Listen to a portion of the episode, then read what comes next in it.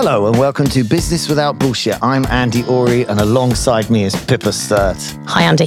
Hello, Pippa. And we are joined by Queenie Porter, the world's best named human. Queenie Porter is a UK managing director at Wow Hydrate, as I like to say it, who produces a range of protein, electrolyte, and vitamin rich waters.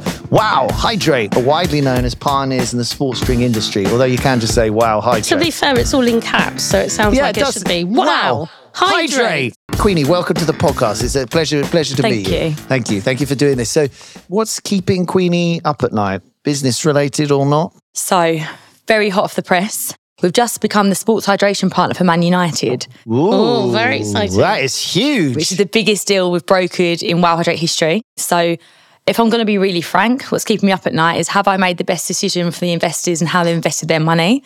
Is this the right directory for the business? I believe it absolutely is. My team have done an absolutely fantastic job in bringing the deal together. Who are they using at the moment for hydration? Nobody. Water. Just water. And water doesn't need advertising, right? So It's why just wouldn't you is. want an added benefit, water? So what's keeping me up at night is that launch and that execution.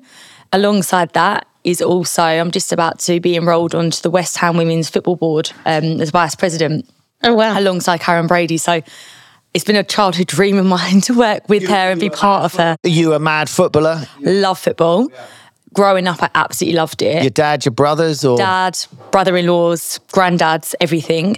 I played a little bit of football growing up, but I had this real juxtaposition of wanting to play football, but also loving fashion and makeup. And so in my era, it wasn't quite the done thing for girls. So I just kind of moved away from it. So elated now that I get to be part of something to do with football and do my current role. Well, it's, I always drive past that advert that says uh, DIY. It's a man's game, like football is brackets was or whatever. You know, it's it's changed so much, really. You know, It's changed loads. However, I'm still a massive advocate of men's football. It's still the most incredible game to watch. And women's football is different. Right. It's still incredible, but it's got a different vibe. It's more of a family vibe and it's got a bit more of a friendly atmosphere. And I think that it's really important that women's football doesn't try and get profiled in the men's football game. They're two separate things. I'm a really big advocate of that. So no, I'm really excited to be part of Man United globally, and then West Ham is from the women's side. So definitely keep me up at night without, without a doubt. I think it's the men's game. Is, I mean, it's got such a head start, doesn't it? That it's you know, it's it's a sort of athletic performance at the very, very, very highest level. You know, women's football is obviously coming leaps and bounds, but I can imagine you know, men's football, regardless that it's men, it's just it's so competitive, and there's so many people want to do it, and we have the highest, we have the biggest, best league in the world. You've got the finest players from the world. It's like you're talking about the best of the best of the best of the best, and something it becomes that sort of superhuman kind of level, isn't Absolutely. it? You know? And women, the women's game's in its infancy, and it, it shouldn't be compared to the men's game. It is it's a different, exactly as you said, it's in a different stage of of its progression. So I think it's really important that we advocate women's football. We don't try and put it in the same box. It's two different things with two different missions, and it's years behind in terms of its global reach and its commerciality. However, it's Coming fast. Coming fast and it's, I think it's great for schools and to the young girls to be inspired and know that there's an opportunity now as a career path for them to do it. I've had that other clients do stuff for Manchester United, um, you know, but slightly in a, a different way. Maybe a, a, product that helps with injuries or backs and stuff. And they they have found it hard to commercially get that value. You know, it's very nice to say, oh, you know, people use our our thing to help improve performance at Manchester United. But I think a product like this, I mean, this is It fits perfectly. it's product it? placement, really, isn't it? I mean, you know, and everyone's going to see it and go, "Oh, well." And and there's this weird effect that when you, you you humans will look at the successful people in society, it's why the celebrity effect is so strong. I think it will have a very you know powerful effect. Why did they choose you? Is your you know ultimately you got to pay money, but there's lots and lots of hydration products. So we're, we're sugar free, we're healthy, we've got every vitamin in there. We're doing an electrolyte product, which is great for during hydration. So obviously putting the electrolytes back into your body when you perspire. Great for hangovers. The best for hangovers, little plug there. Ever hungover, have an electrolyte. Electrolytes are in water anyway, aren't they? I mean, electrolytes. Are, I don't want to, you know, if science is in the area. No, but I've got to say, if you come home drunk, or Yes. slightly the worst for wear. You get one of those tabs that are electrolytes and put it in a glass Makes of water difference, and does drink it? it. It makes a massive difference. Or get a Wow Hydrate pre-mixed electrolyte drink. Drink it before you go to sleep. Absolutely. So, what, what, in simple terms, I'm absolutely no scientist, but I'll try and explain it in an easy way. What electrolytes do, they trick your body into thinking you're more dehydrated than what you are. So, they help you absorb the water quicker. And hang on to more water kind of hang on to more water so they rehydrate you at a much faster rate. And then our protein water, obviously, a lot of protein products out there are dairy based, so they're quite heavy. With the protein water, again, you're hydrating, but it's also re- helping you recover um, white tissue, muscles. But also, I like to call it affectionately Botox in a bottle because it's a collagen source. Yeah, you've got a collagen in there. I spent I spent too much of my life in the cosmetic industry. I, yeah, okay, yeah. Skin, hair, nails, Skin, hair, nails. double tick. I know. I look, collagen is amazing, although it all comes from cows, which is always a little bit like It you know. does. Got to do something with cows. Well, we eat them, so you know why not inject some bovine Exactly. Botox in? You know, Botox is it's phenomenal what it can do. Are we going in now? We Taste it. Oh, Taste taste it. test. This is. Oh, no, open the cap. Hang on. Uh, oh right, a complicated cap. procedure. Sports clap. Oh yeah, I've got it. I have no idea how to. Are you gonna? Can you open that one as well? Any other? Any? This is one of the few things men can do, by the way. Open the cap. And open change caps, light take- bulbs. Change light bulbs. Take rubbish out. And put the bins out. That's what I'm going to say. Put the bins Uh, out. and, and take risks. Take uh, not all. You know, lots of women take crazy risks, but men love taking risks. I love taking risks. One of my favourite things. Clearly, I thought this was going to be the color of summer fruits. So hmm. I can tell that's going to be hydrating. That's the sort of thing. If I've been running around a pitch, would be you know great. how did you end up doing this? So I've got a bit of a fun story actually. I literally went from fashion to food. So I left school when I was 16 and I decided to go straight away to the Fashion Retail Academy that Sir Philip Green at the time owned. Um, yes, it was the first pioneer, only 50 of us. And I think now they probably take a thousand students a year. Um, knew that I absolutely loved fashion. Um, so went there at 16, left at 17 and a half and become their youngest ever buyer's admin assistant. Worked my way up to buying manager, head of buying by the time I was about 26, 27 and kind of decided that I absolutely loved fashion and I'd had a great run with it. Mm. It was a passion of mine, but I wanted to get into something a bit different.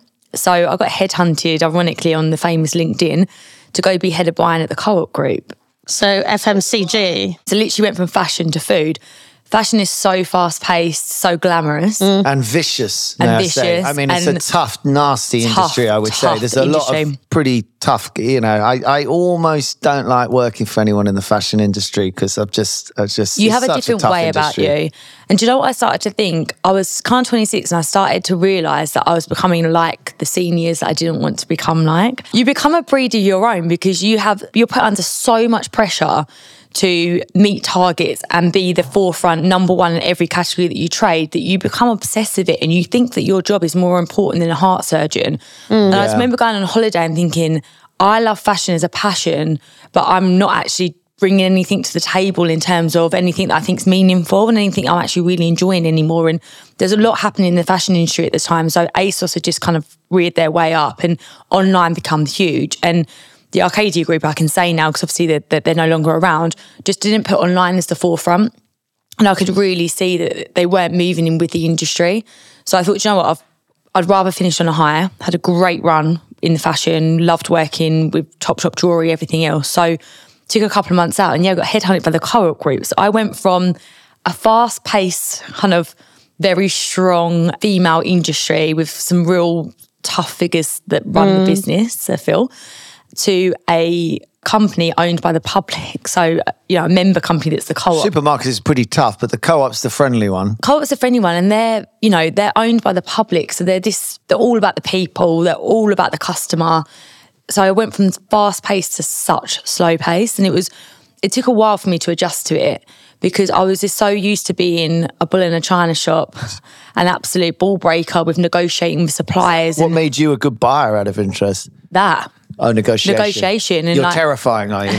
To be fair, in FMCG, everybody's so like the the manufacturers of products are so desperate to get their products on supermarket shelves. They'll basically take anything you throw at And them. I FMCG, it feels more like a partnership when you're talking to suppliers and ingredient suppliers, where when you're in fashion, it's very much like the elite is the fashion label and it's the buyer. And it's it's very much like, you know, you feel like you've got a lot of power. So you don't do anything untoward, but you negotiate hard. Mm. And going to the co op in a good way softened me slightly in terms of learning how to negotiate for a partnership. Mm. And I've learned through that that I've had, I managed to get so much more out of it. Mm. Yeah, like kind of a couple of years into working at the co-op group through a mutual friend, one of the original founders of Wow Hydrate got introduced to me and kind of as he would said, please can we get Wow Hydrate listed within the co-op? And I was like, okay, I'll look at the products. And then within three months, he convinced me to come and run the commercial department. So that's kind of my ah. whistle stop story. And four years in, here I am. It's nice you mentioning the co-op because cooperatives, this sort of this pre, there, there- there's very few of them left. I mean, uh, you know, there used to be a lot of it because you know farmers and people would come together and say, well, let's set up our own market. I think that's how the co-op started. Yep. It was like you know, a load Absolutely of that. people said, Eight pioneers, I think it was. yeah, screw this. We'll set up a shop. Let's sell. Make everything stuff. fair. You must have a particular uh, attraction to this product or to the what they were doing, and you thought, I can smash this out or something. Yeah, and you know it was? As I spoke about growing up, I absolutely love sport, but then also love the glamour of fashion. And so to be able to come and work for an SME at the time, obviously we're no longer now, we've obviously exploded the last kind of couple of years, where I could, you know, have my passion of sport, which I absolutely loved, and been able to be back in the sport industry, but then also have a slightly glamour side of being able to negotiate, go to great events. So my two worlds basically collided. So all of a sudden, I'd carved out this career path. It was a bit of an epiphany, actually, whereby I'd managed to find a role that brings both together. I also, at the time, the founders were really entrepreneurial, and I loved that the freedom they wanted to give me to kind of take the brand to the next level. And being able to build a business up from the beginning, you know, where I'd gone from fashion to food, so really fast paced and crazy to really slow pace, I felt like this was the happy medium. They put you in charge, though. The founders, did they? You're managing director in old school English. She that's is the now. boss. That's how it rolls. I started as head of commercial, so I was in charge of um, all of our listings. So when I joined, we had the Tesco listing, and we're just about to go into Morrison's, and now we're in all major retailers. So within kind of two to three years, we went from six hundred thousand bottles a year to in the millions now. So this time last year, it's my one year anniversary last month. I became managing director. okay. Your business partners, out of interest, that how many founders are there? Lots of them, or So there was two original founders, and, then we've recently had investment from some large kind of commodity brokers who have personally invested money. So we're still privately funded, and they're very much on the journey with us to build the brand. Wait, wait, wait. Commodity brokers are someone who works in the city who trades commodities. No, am I So misnaming? by commodity brokers, I mean they're in the oil industry. So shipping brokers, Ah. Shipping um, brokers. Okay. one owns one's a big CEO of a public company, another one's privately owned. So high net worth individuals So who angel investment, really. it's their personal investment rather Yeah. than business investment. So they've got their own businesses and they've personally invested. Mm. So it's still a tight board of five people. They're very much on the directory with us and wanting to build the brand up to be the biggest hydration drink globally. So hence why we've done the Man United deal. We've got some other exciting announcements that will be happening over the next few months. So it's now all about building the brand to a level whereby we can become the number one in the hydration market. What's the biggest challenge to that? There's loads of hydration brands, aren't there? the thing is with our drink is about the consumer education part. So people understanding what the drink can do for you. Everyone that works within my team can't be there educating the world. So it's about how we have the likes of Man United talking to their fans, the likes of all our ambassadors like Tyson Fury. It's about myself going on things like the podcast and profiling the business within, you know, boards and sport. So the consumer understands why they need electrolytes and why they need protein in their life and why Wow Hydrate should be your number one choice. It's already very big in America, not Wow Hydrate, but electrolytes and protein. And we tend to find in the FMCG industry that the trends come out of America. Yeah, I mean, vitamin water and stuff in the Exactly US that. It's huge. billions and billions of dollars. Absolutely. So we want to be able to the UK become number one, Europe become number one, and then America will come after. And it's kind of a natural thing in the US as well. It has been for years that you will buy those kind of water drinks that have added ingredients in them. Whereas I think in the UK, people have been a bit reticent about it. They're a bit like, can't I just have a glass of water? Yes. Why, why do I need this? Yeah. And I, f- I feel like in the UK we're we're a bit more cynical.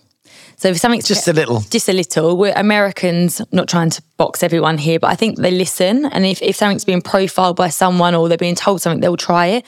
Where British people are so cynical, we're like, Like, don't believe you, too good to it be true, immediately, or yeah. you know, it can't be that good. Or so I think it's a lot harder to win the UK consumer and public over. I mean, in a way, you know, America's a big place, hard to generalize. I'm sure in New York they're as cynical as we are in London, if not more. But the way you advertise in America is much more like well, actually, wow. It's much more like, hey, Yeah. this is what In your is," face. You know, whereas we fight, we we like the reverse sale. You know, we're very good when someone says, no, no, you don't want this. Don't I? Well, I might want it. You know, Yeah. it's like, you know, I mean, uh, this guy used to sell, he still does sell telecoms. I mean, I still remember all these people coming in our door. Oh, we're going to do this. We're going to do that. We're going to do that. And this guy came in and it's like, no, I can't really help you. I you know, you ended up buying off of me. You just couldn't help as a Brit. You were just Yeah. like, this guy's great. He's not trying to sell me anything. You know, it's like, no, no. absolutely. It's reverse psychology. What's the biggest challenges? What have we got? in the industry, and I think everyone can see that now, if you've got deep enough pockets, you can go get any influencer, any sports star to promote your drink. I'm not going to name any names, but there's certain drinks in the industry that don't directly compete with WOW, but have done very good at exploding into the market. And it's just because they've got the funding and the right people to profile Gen Z, which let's be honest, Gen Z are who will make a brand Yeah. you know, p- p- make people pick it up. So the hardest thing I think we've got, in, particularly in the drinks industry, is competing against the drinks that are not authentic, and the the partnerships and and the celebrities that are profiling drinks that are not actually doing what they say they're doing. I think that with as Wow Hydrate, we don't want to explode too quickly. We want longevity. So I think we're trying to do things like the authentic partnerships and the, the right ambassadors because we don't just want a social media star being paid hashtag Yeah. ad to just say drink Wow Hydrate. We might have a spike in sales for one day and then it will just drop off. So I think it's really hard to compete against brands that are just using certain people to just be paid to hold a product. I think society has a huge problem that because of that effect, I said that you just copy whoever's appearing to be Absolutely. successful. And then you've got, frankly, moronic people anywhere who none of us, if we really sat down, you know, if you asked your old man or your mum, like, you know, there's not old people out there giving out good advice. And then the thing for me that's really bothering me is I've started to come to the conclusion it's the young kids who are clicking on these things a thousand times and driving these these stats of, oh, this person's got a million followers because everyone who's under 16 thinks it's hilarious when you throw a cat against the wall, you Yeah. know, or whatever. And then they become the big name and we think, oh, we better all follow them or they've got lots of followers. And then they get some bullshit drink or some bullshit thing because they're full of shit because frankly, they're doing stuff that appeals to 12 year olds, you know, and, and there's such a problem. If you think about it in society, if the fact that everyone over 50 isn't really on these things, or everyone over 40, I know in this country we love the young. I mean, we love the young. You know, we're shit at looking after the old. You know, you can when you're 18, you can tell your parents to do one and you just walk out the house. And that's great. I love that bit of our society. But you know, there's a problem there that if we're not looking up to our, you know, as they would in a lot of countries, whether it be Japan or India or China, looking up to the people with wisdom and experience. Because frankly, I ring my dad every day because we work together and I can't replace his knowledge and experience. And he he is almost always right on a subject, you know. So I think there's a really complicated thing going on with these influencers, and I think I think they're not backed like Manchester United. At least they got some scientists and trying to work out what they're doing. You Yeah. know, And it's an authentic partnership where I think a lot of these brands that weighed serious money into these influences were influencing people to buy things and it's not an authentic influence. What I really would like to know, though, right, is you started off, so you got headhunted to be their sort of chief buyer effectively. How did you get from that point to managing director? Did you massively push? Did you ball break a bit? Or did literally somebody just say, Do you know what, you're really good, let's make you MD? I think it was a mix of both. Um, one of the founders was quite a big advocate of mine, and I think that we kind of had the same vision for the business. Was this founder a woman or a man? A man. Yep. nothing wrong with that. Yeah, the the the, pre, the previous two senior figureheads that kind of spearheaded the business didn't have the the modern vision and going back to risks as we were talking about earlier, didn't have the the confidence to take the risks that I wanted to take. I'm not saying every risk is paid off, but I say 80% have.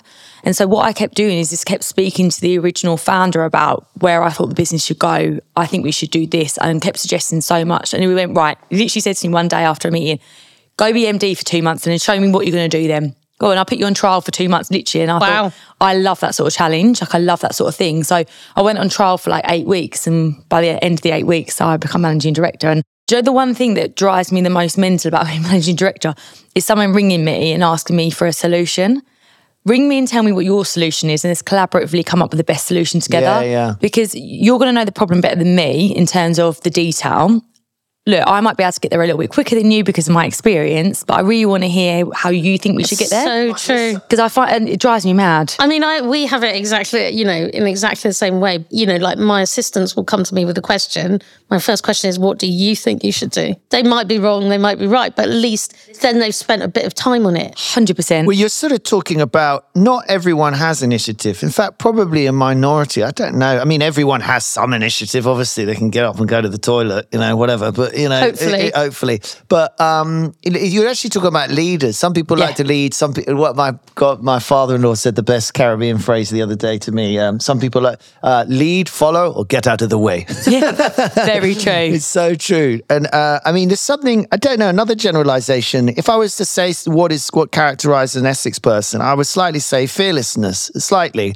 You don't give a fuck, you know, what people think, how you dress. We're already stereotyped, so we've got nothing to lose. I feel like you are massively stereotyping Essex. Well, I'm asking you the question actually. Do you don't you think there is a little bit of something in that? You know, is there something in that culture that's just like, fuck it, come on, we'll do it. I love being stereotyped because I'm the biggest juxtaposition you're ever going to meet.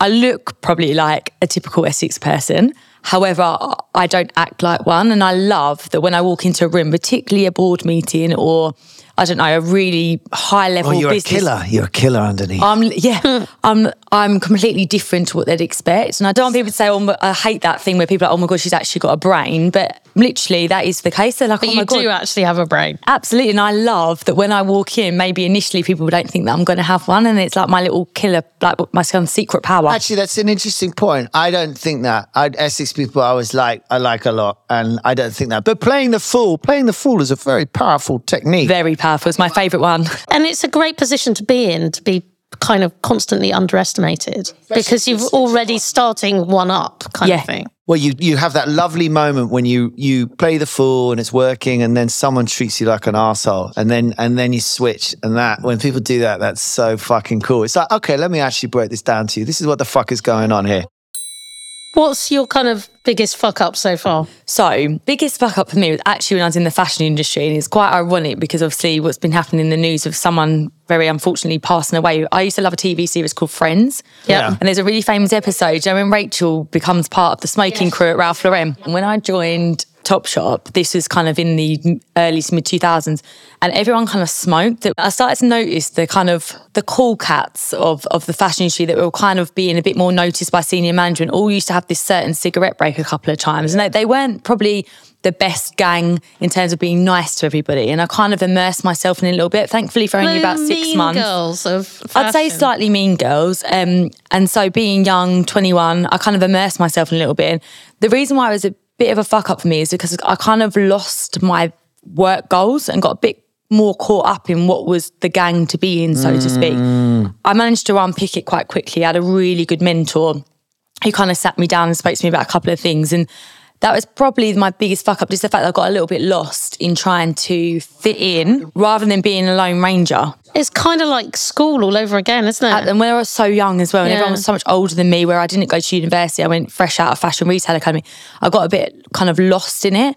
And so it really quickly realigned that my focus in business will always be my work goals. It's great to, you know, get on with colleagues, but it's not about being part of any sort of pack. Well, the important rule for me is friendship is about enjoying someone's company and respecting them. And if you lose respect, you stop enjoying their company. But working with someone is just about respect. Absolutely. You don't need to be liked. You don't have to like them. but you do. There, there is a tendency for Well, no, you still want to be liked, but you don't to work well with someone. You don't have to like them. You have to respect them. Yeah. The whole point of having a team and having a company is that everyone thinks differently because then collaboratively you're getting the best out of it.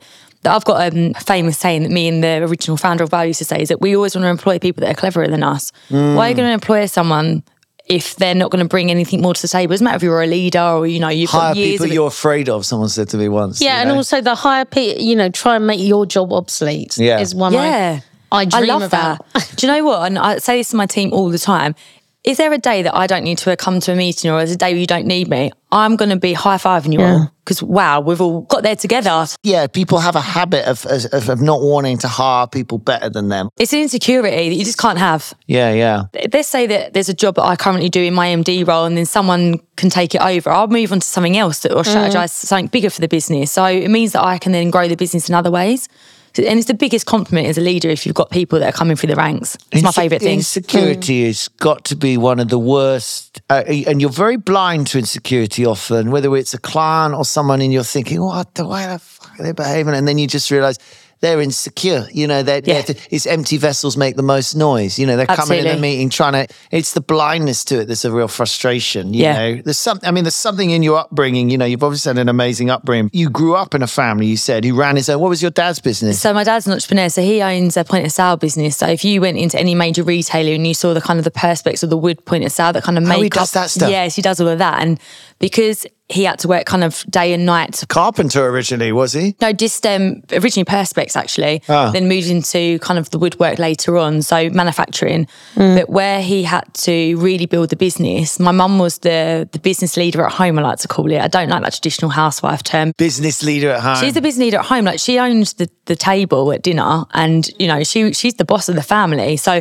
I had this combination of this really strong woman who I saw as the backbone to my dad, and then my dad running the business. And I think I'm just a combination of both of them. So I've got the charm and the femininity of my mum, but probably the entrepreneurial brain of my dad. Nice. Well, you're making the point uh, I think is often overlooked when we talk about equality and stuff. Is that we look focus on the workplace. Oh, terribly unfair in the workplace. And I, I always make the joke. It's like, yeah, but I don't know any man in charge at home. So does it There's count? none. Does No. it count? Because I spend more time at home than I do at work. Admittedly, I'm asleep a lot of the time. Because I mean, years ago, I tried to move the sofa and I got into shit, you know. And I mean, we were me and my, uh, we're moving the house around at the moment, and my father-in-law's there, and and yeah, that's when he said the phrase. He said, "I've learned lead, follow, or get out of the way." And know, he just disappeared. You know. But you obviously, for your parents, and I mean this with respect, is it's, it's it's very easy as a man, especially to my daughter. You know, you create the princess effect very easily by always trying to protect them and be. You know, your dad obviously from an early age was kind of, you work it out, Yeah. and let me know, 100. you know, and that's so important. The best thing they used to always say to me, obviously, my, my parents are in a very fortunate position now, but my dad used to say, let's say, I don't know, something was £300.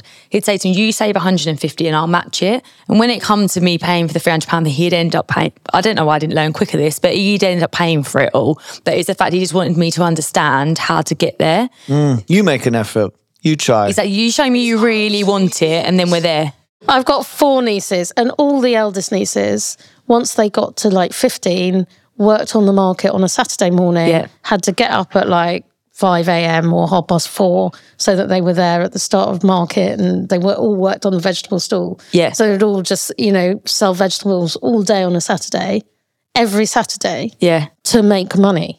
a bit controversial, but my parents are big advocates of working, not so much obviously education from a primary school and secondary school situation. But my parents always said, look, if you want to be a doctor, we'll put you for uni- university, but you're not mm. going to university unless you can tell us the exact trade you're going to go and do. My dad said, go go to uni, but tell me why you're going to uni. Yeah. And then I'll, I will fund it and I will make sure that you can go there and I will make sure you go to the best university and I'll make sure you've got no worries to get that education. But you're not going to university unless you can tell me the career path after. So me and my sisters learnt very quickly that we had to let them know what our career path was and they'd support us in whatever that was. I mean, that should be like how it, the, the university should be saying that to you. You know, it should Yeah. it shouldn't be like, oh, just go to university, get this thing, and then you know work it out. It should be like, would you really want to go and do those things? You know, I think your dad's nailed it. Tell me why, because otherwise you're mostly going to end up with get you get lazy. Is Yeah. one of the things you become entitled. You Yeah. know, get a drug habit. A lot of people do, or like bad behaviors. You know, And I also think that a lot of people now, most most kids, the decision to go to university, you know, it was different when I went to university. Don't know about you, but when I went to university, I had grants. Yeah. So I was given eight hundred pounds a term Yeah. to live on. Yeah. Right. So you could make that decision. Whereas now I think kids are very careful about whether they go to university because it's a fuck ton of money that they're going to end up owing the government. My point is that most kids, unless they've got very rich parents, have to make a decision about university nowadays, which is quite clear eyed in terms of what is this going to get me in terms of my future career because they're going to have to pay for it. It's not like it, you know, unless your parents are wealthy, Absolutely. you have to pay for it. You have to make that decision quite carefully. I think a great hybrid hybrid sorry would be you can go to university, you go three days a week, another two days you have to work. well, that's good. And then the company can either fund that education or the wages you earn can go towards it. Then you get some experience in the office and you get some experience in in, in workplace. Because I mean, I'm not generalising at all here because I know some great people that are at, at university and at that sort of age, but I think they lack skills in the office. Of little, course they do. Little things like it's polite to ask if you're going to leave. Does anyone else want lunch or do you want a cup of tea or whatever? You know, Yeah, them sort of yeah. life skills that you just, by the time you're 24, 25, you've never been in an office, how would you know the etiquette? And I think they lose a lot of work etiquette because they're in university. They've been in school since they're three. you know, you're so used to the school environment. You only talk to people in your year and the people, you know, you go into a workplace and you start like that. And different you're, and you're characters like, and- if a 60 year old comes up to you, respond. Be You- you're polite on a and- level. you know. Absolutely. Make him a cup of tea, you know, respect. Yeah, well, we're all in agreement. I love your idea. Three days thing or two days, you know, college. Why not? What's the best advice you've ever been given? The best advice I was ever given, and it's so early on in my career, was don't cover up a mistake. Oh, so true. But have, we've all done it though. I've definitely done it. But try and be as transparent as you can from the very start. Because otherwise, that mistake always comes back and bites you on the bum. It really, really, really does. And then I know now as a leader, even though I might not come across like it at the start, because obviously the mistake might not be great, but I respect you so much more. And then we can find a solution together.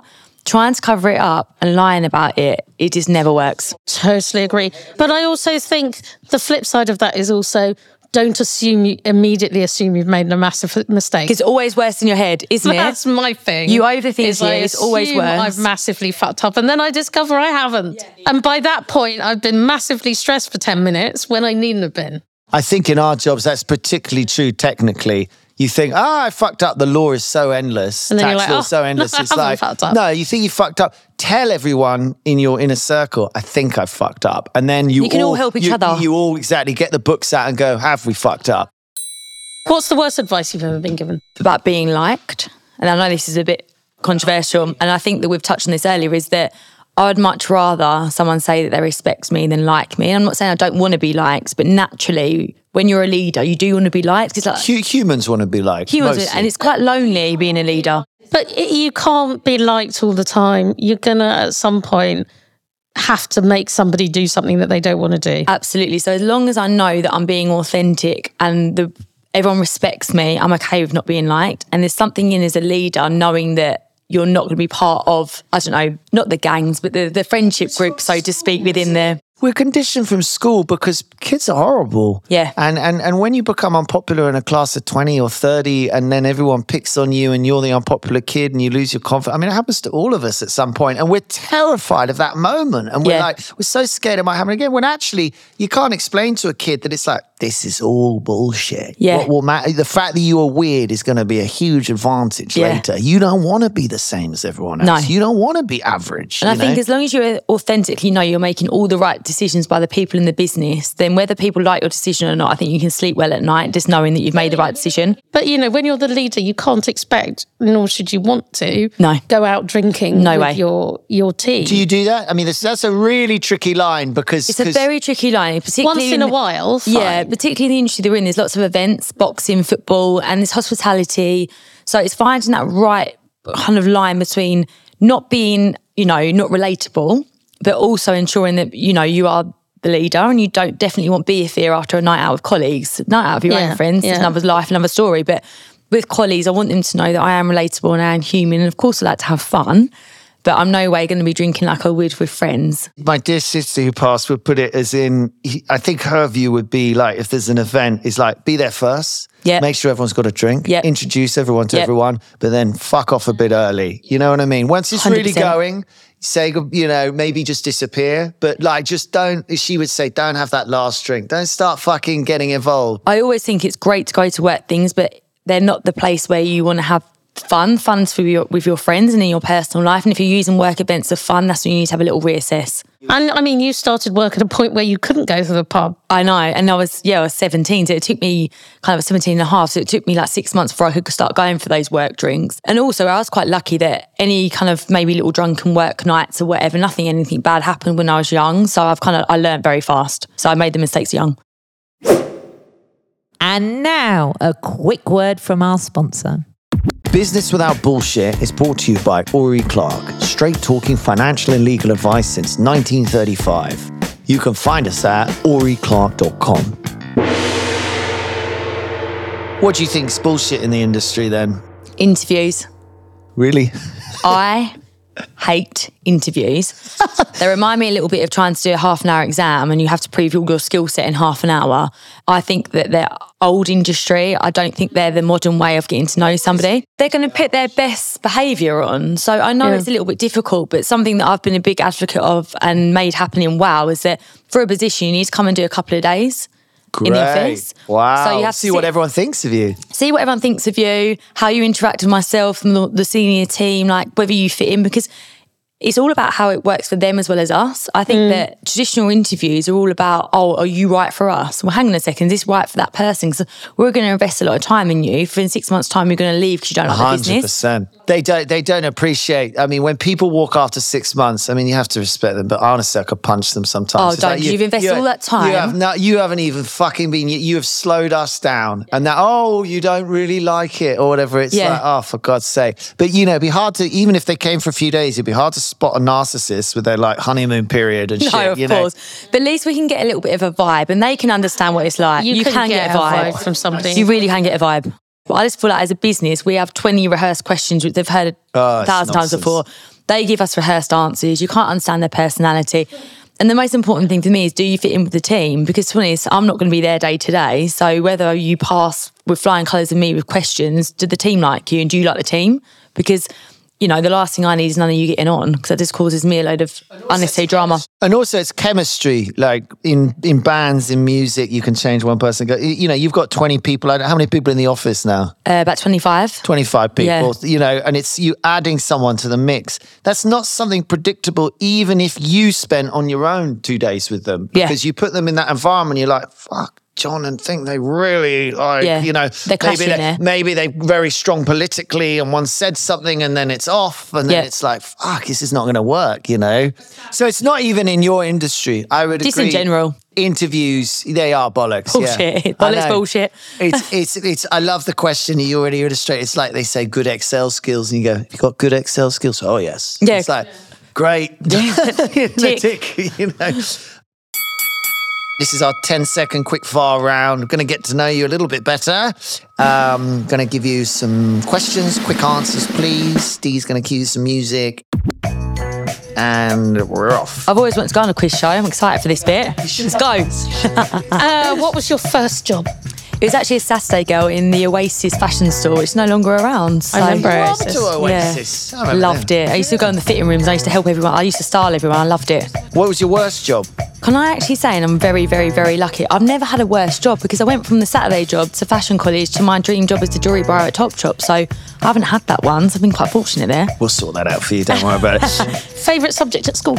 Media studies. Okay. Because I I'm love- Not sure I know what that is. It was a bit more. It's a bit more of a modern day one, but it was all about media side of business. So I loved the. It was academic and it was about business, but also about the more glamour side, I suppose. So magazines and media. It's it's how media works. how media works. And I got to go to behind the scenes with BBC Studios. So I just loved it. Uh, we might know the. I could guess this one. Maybe. What's your special skill?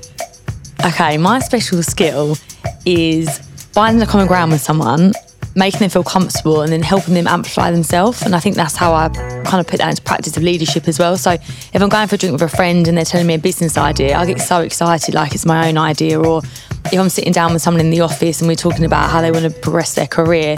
Then I try and find a common ground to kind of make them feel really comfortable. I'm a bit of a, um, a ta- bit of an empathist, quite good at tapping into someone. Find a subject. That- that- Yeah. I'm so I'm so into that as a thing. Yeah. You know? What did you want to be when you grew up? I wanted to be successful. I know, cringe, but I just wanted to be Well, you successful. do, you're highly competitive. I know. I always wanted to walk into a room and have a presence. And I've wanted to get that through success, through something really authentic rather than just, I don't know, being a footballer's wife or something. I really wanted, sorry to any wags out there, but I just really wanted to have a reason to be present in a room. Very good. Maybe a maybe a fantastic hat. I mean, why not? what did your parents want you to be? Happy, again, cringe. But I think they always knew that I'd be happy through being successful. So I think that as loving parents, they knew that that's how I'd be happy. So yeah, happy. What's your go-to karaoke song? Okay, controversial. and Please don't think I'm boring. I hate forced fun. I just hate So with arcades. I hate anything where you're forced to That's go and why have New fun. Year is hate shit. It. Yeah, I hate New Year. I love Christmas and everything else. I'm not like a Scrooge or anything, but I just don't like anything where you have to now and go have fun. And I feel like karaoke is that.